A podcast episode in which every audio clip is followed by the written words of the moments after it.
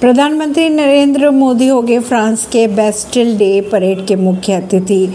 PM Narendra Modi ने 14 जुलाई को France के बैटल डे परेड में मुख्य अतिथि बनने का फ्रांसीसी राष्ट्रपति एम्यूनियल प्रोंग का निमंत्रण स्वीकार कर लिया है। पेरिस में होने वाली परेड को लेकर सरकार ने कहा, भारतीय सशस्त्र बलों का एक दल फ्रांसीसी बलों के साथ परेड में हिस्सा लेगा।